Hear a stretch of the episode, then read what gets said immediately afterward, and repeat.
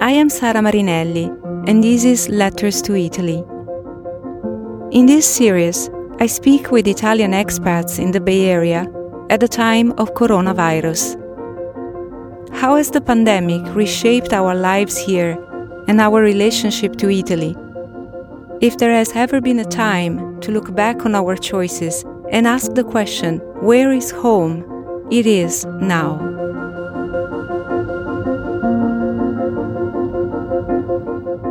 In this fourth episode, I'm speaking with the Consul General of Italy, Lorenzo Ortona. After almost five years of service in San Francisco, he is ending his tenure here this June. Lorenzo grew up in Rome, beginning his diplomatic career at the Italian Ministry of Foreign Affairs and serving in a variety of roles and departments, including the Crisis Unit and the Directorate General of the European Union. He also served in diplomatic posts in Brussels and Tel Aviv before relocating to San Francisco with his wife and two children.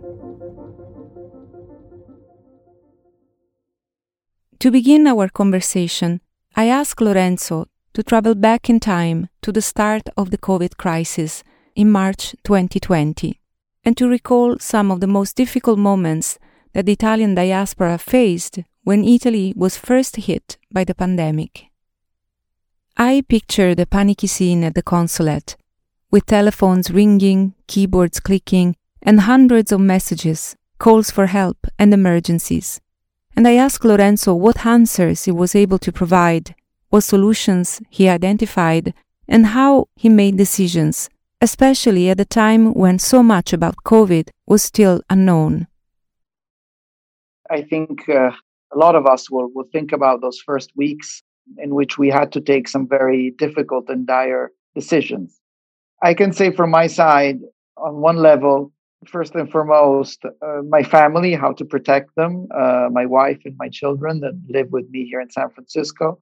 Secondly, how could I protect the employees at the Italian Consulate General that were all looking up uh, towards me on direction and how they should work and how we should tackle the pandemic that was starting. We, we knew very little, as you know. We know much more, luckily, a year after.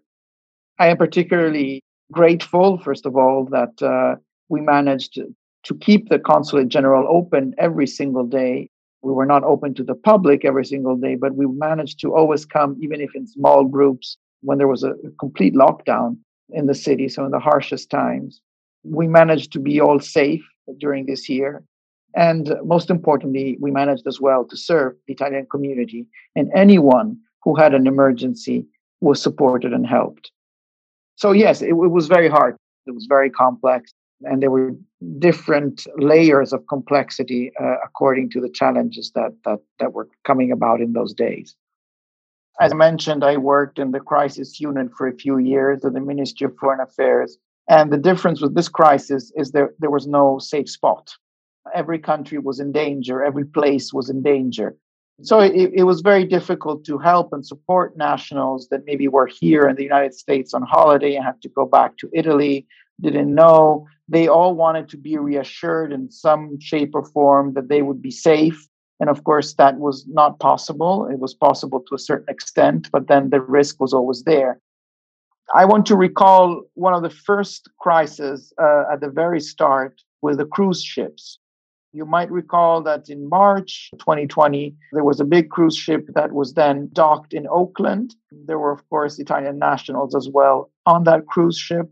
There were many people that were had already been affected by COVID. Nobody knew how to treat them. We didn't know if they were then allowed to come inland to California, and uh, it was a lot of organizational work to first of all get them out of the ship making sure that this didn't represent any kind of danger for, for the local population, and then fly them back to Europe. So the start of the crisis was mainly, I would say, cruise ships, and then Italian students on exchange programs. There were hundreds and hundreds and hundreds all over this very, very ample uh, consular jurisdiction. Usually it was minors who were here on exchange student programs and trying to see what could be the best solution for them. At the time, Italy was definitely in a worse situation than the United States, COVID wise. So, was it wise go back to Italy, or was it better to leave them here in the United States? How could we best assist them? Uh, so, every case was a specific case. Suddenly, the, the, the flights became so difficult.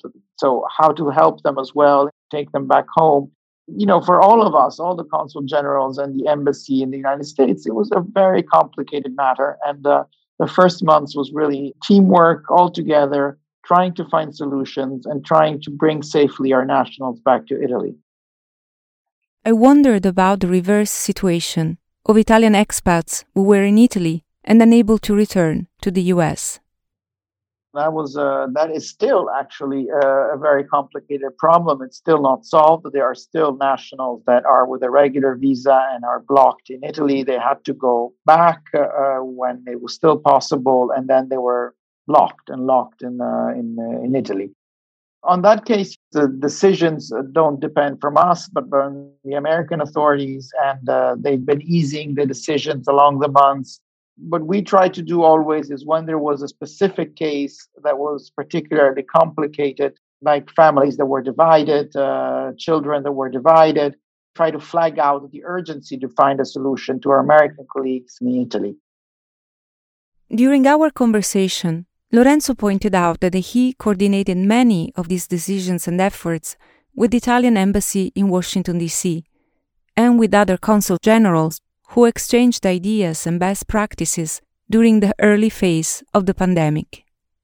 On a more personal level, I asked him how he reacted in watching many Italian businesses being impacted by the crisis and of his response to support the community.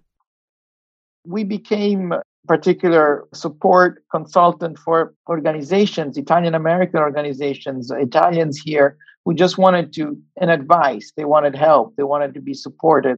And and even just businesses that had to close down restaurants.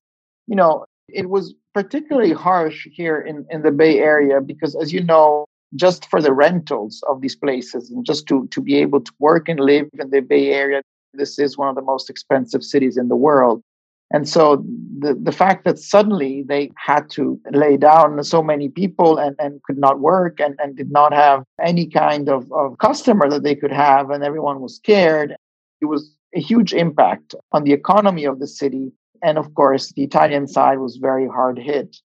Probably, I would say, the ones linked to the food industry and, and hospitality in general. Uh, so, hotels or restaurants, those were the ones that suffered most, I would say what we tried to do was to support them uh, with our social media and uh, initiatives that could help and draw the attention on all that was delivery and takeout and just telling everyone buy Italian and try to support Italian restaurants in the Bay Area. So we did a big campaign on that, especially during the week of Italian cuisine in the world, which is in November.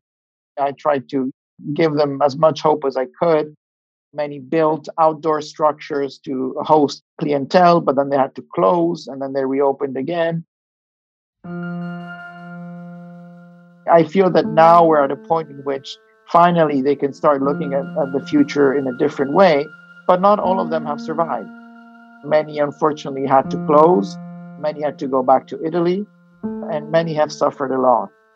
And it was hard for me to see so many Italians lose their job, had to suffer, and had to say goodbye to so many people that were family to them, from waiters to chefs, and they just had to say, I'm sorry, this is too much. I just want to go back to Italy, and you know, this is too far away from me, and I can't do it.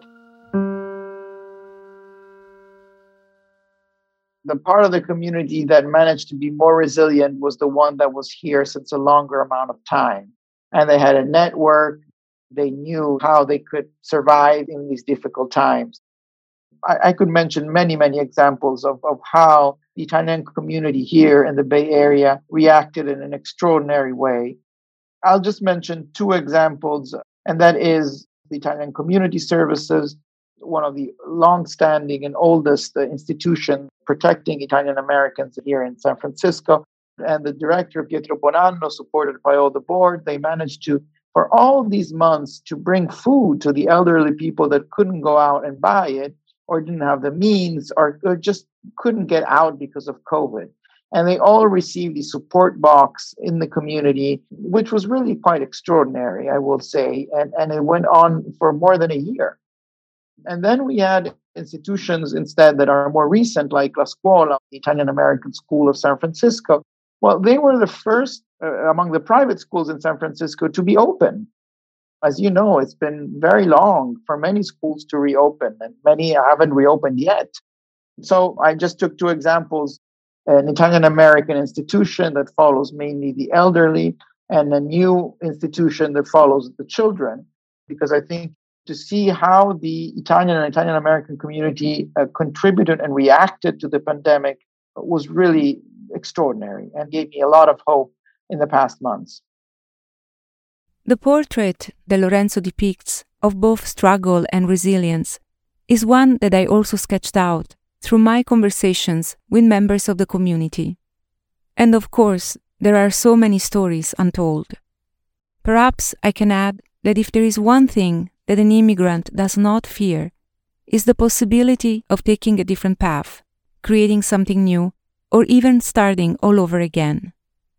In a slight shift of the conversation, we talk about how we juggle these responsibilities here with any personal worry and concern for the COVID crisis in Italy? I have my parents in Italy and I have two sisters uh, and their families. That was a source of anxiety uh, every day for me, like I'm sure for anyone else who had his parents uh, in long away in Italy. We knew we couldn't see them because of COVID. I am very grateful that we had technology that would help us uh, talk to each other every day, see each other every day, and I think we all played sort of a game in trying to always look better than we felt and downsizing any problem we had because we didn't want the other side to get worried. And the summer uh, was the first time in my life that I, I couldn't go even for a few days and be with my family, see my, my nephews and my nieces and see my parents. And of course, it was very hard. But at the same time, first of all, putting everyone else in danger by flying from California and going there in the summertime. But as well, it it, uh, it, it would have not been right. It felt right to be here in San Francisco. There were numerous problems, numerous people that needed support and help. I just could not leave. I, it was very important to be here. And as you may recall, we even organized a referendum in September, believe it or not, which was, uh, of course, uh, uh it required a lot of energy from all of us, from, from all the team at the consulate, uh, to enable all the Italians here in the West Coast to be able to vote, to express their vote. You know, if on one level you feel that you want to be in Italy, you want to be closer to your country once such a tragedy hits, on the other side, I felt I was very close to my country because I was dealing with nationals with problems here in the United States, and I could really make a difference by helping them out. I felt more useful here than there. The words that come to mind as I listen to Lorenzo's yearning to support Italy vicariously by supporting Italians abroad are far away, so close. The relationship that a consul general has with their home country while abroad is certainly a special one. Neither an immigrant nor an expat, a diplomat working overseas, is both a citizen of the world and an uber Italian, un super italiano. He carries the mission to represent his country, and the homecoming is never questioned. Ties with the homeland not only are never severed, they are reinforced and also enriched through the exchange with the hosting culture. So I ask Lorenzo not where home is, but what aspects of his home country he wanted to represent during his service in California. I always say that to be a representative of Italy abroad is a very complex uh, job because Italy is such a, a, diverse and rich country that it is really a challenge to try to represent all the country. But I, I have to tell you that the love that Californians have for Italy at the start of any conversation is, is really extraordinary, remarkable. At the same time, not always the knowledge is, is very deep especially on, on what our economy represents and then what our technology, our high tech, our innovation, uh, the potentiality it has. So for me, in these five years I've been here, we tried to concentrate on certain verticals of the Italian economy and industry. Italy has an extraordinary pharmaceutical world and life science and research world. And so we we tried with with the JP Morgan Health every year in January to really bring the best of our startups and, and drawing out to say more and more attention from American investors and the American research world towards life science. All these worlds that maybe were not as known to many. And um, of course, as you said, culture and through the Italian Cultural Institute and our wonderful director, Anna Maria Di Giorgio, we really tried to do events that could really draw the attention on a more contemporary Italy. This was really the main objective of these years how, how to portray contemporary Italy with all its potentiality, industry, technology, and culture. I reflect on how the important endeavors and goals pursued before the pandemic may have become even more relevant now, at a time when the Italian economy is slowly recovering and cautiously reopening. In this crucial moment of possibility for new beginnings, for the country and also for his career, I invite Lorenzo to imagine writing a letter to Italy? I would take the highest example I can take, and that is the words of um, the Italian president of the Republic, Sergio Mattarella, who, by the way, honored us with a visit in 2019, as you know, right before the, the start of the pandemic. Just recently, he said Italy was hit very hard by this by this emergency and this pandemic, and it showed once again its spirit of democracy, unity, and cohesion. And in a way, through these terrible measures that were we had to impose on each on each other to contain this pandemic, we discovered ourselves more closer and more conscious of the fact that we all belong to a community that is capable to rise up against adversities and to renew itself. I think that what we saw in the first part of the pandemic, as you were recalling, when Italy was really the first Western country to fall under this terrible pandemic, no one will ever forget the images of the Italians going on, on, on the terraces, going outside, making music, noise, sounds, uh, being grateful to doctors. In America, people were writing wonderful letters to me. People called me crying it was extraordinary. And maybe sometimes being in Italy, we don't realize the power of that action, the power of, of, of how we showed who we are and who we can be. And when Italians are in, in dire situations, they always give the best of themselves. They just reacted by solidarity, by giving each other strength and, and giving thanks to the doctors around Italy and around the world. I think if I have to write a letter, this is the message I would give. Uh, let's keep in mind that that is the essential DNA of Italians. That's who we are. We need to keep on reminding ourselves because we will need that spirit now that we need to rebuild the country.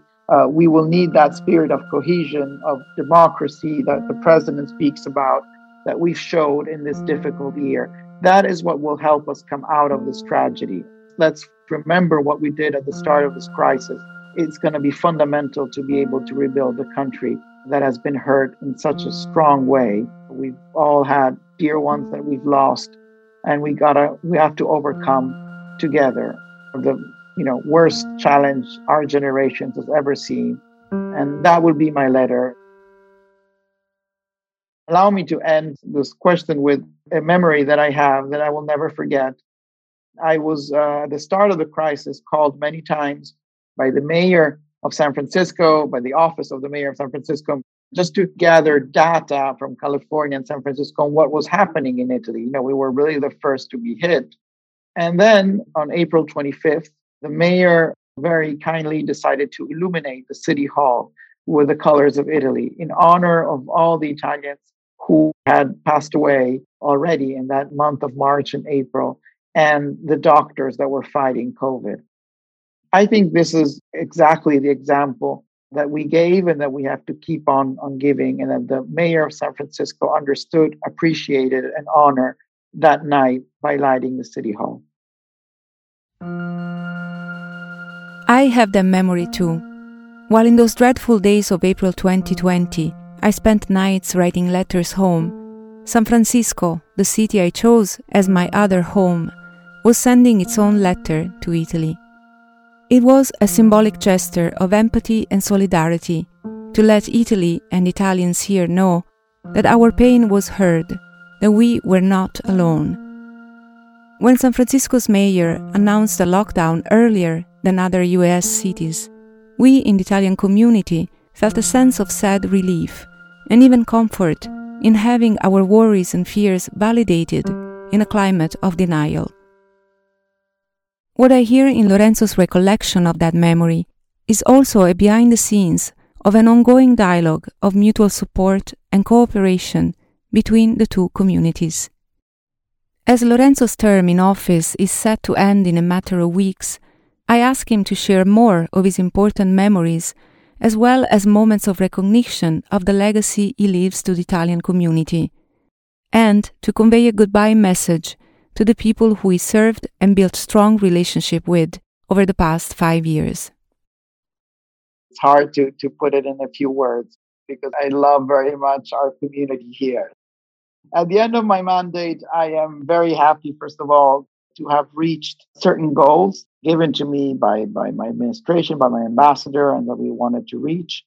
I definitely feel that the Italian American community here in San Francisco is uh, is much more united. There are a lot of different uh, associations that were put under one hat. So I'm very happy to have been part of building and shaping this new federation of associations that works, I think, in a much more effective way towards the local authorities. From a high tech perspective and an industry perspective, so many different things have changed. Our country has changed in these five years. And I am very happy to say I've, I've, worked for more than four years on the project of building an innovation center for Italy here in San Francisco. Finally, it's, it's starting, it's being built. And I think that is another wonderful result that I think will benefit Italian companies in Italy, but as well the high tech community here that will be able to interact more easily with our industrial world. From an academic point of view, I have supported very much the creation of the ISSNAF Bay Area chapter.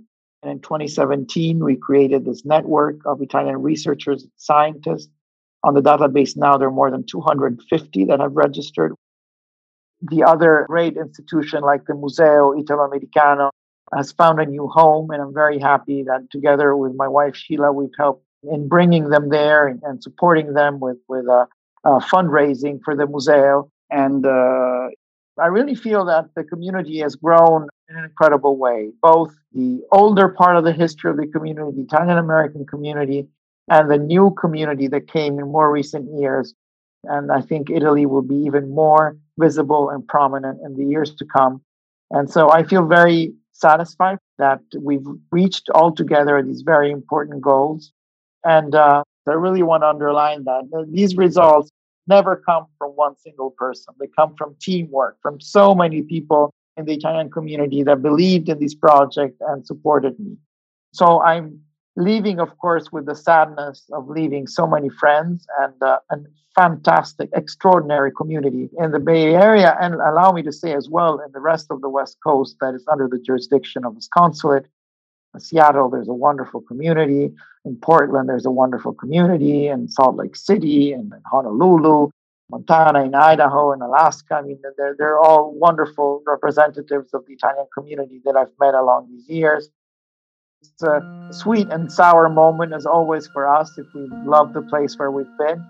My wife Sheila and I have created wonderful friendships, long standing friendships that I know we'll take with us in Rome.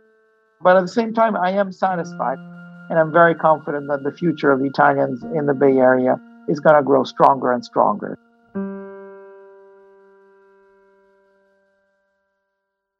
Lorenzo Ortona will return to Rome at the end of June. The Innovation Center for Italy in San Francisco will be launched soon. For more information on the Italian Consulate of San Francisco, visit the website www.consanfrancisco.esteri.it. The next segment features Angelo Greco, principal dancer at the San Francisco Ballet. Angelo tells the story of relocating from La Scala to San Francisco so that he could dance on stage every night, and how he felt when the pandemic ended the season abruptly and the world of performing arts stopped. Join me.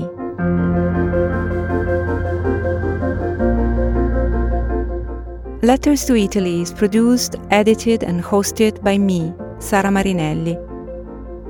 This series was made possible thanks to the support of Comites of San Francisco and Italian Consulate of San Francisco, with funding from the Italian Ministry of Foreign Affairs and International Cooperation. I am grateful for their support. Thanks for listening.